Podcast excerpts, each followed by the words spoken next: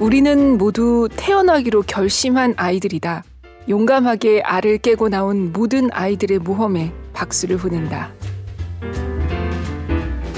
이상하고 자유로운 할머니가 되고 싶어.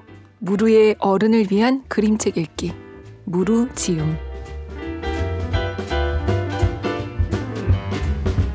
안녕하세요. 2020년 6월 7일 책 읽는 일요일 북적북적입니다. 저는 조지현 기자입니다.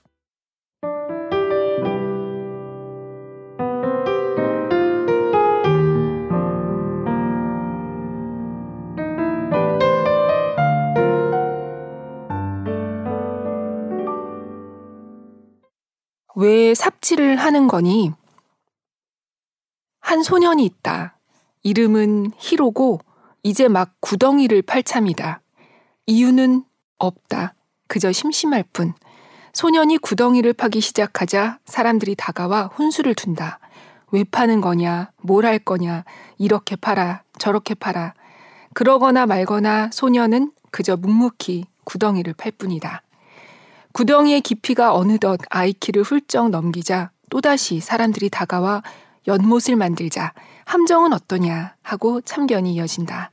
이번에도 소녀는 들은 채 만채다. 이런 똑심이라니 이 녀석도 크게 될 녀석이다. 구덩이 바닥에 앉아 하늘을 올려다보며 소녀는 이따금 음 글쎄 따위에 시큰둥한 대답을 한다. 이쯤 되면 독자도 구경꾼의 심정이 된다. 구덩이 근처를 기웃거리며 아이에게 뭘 하려느냐고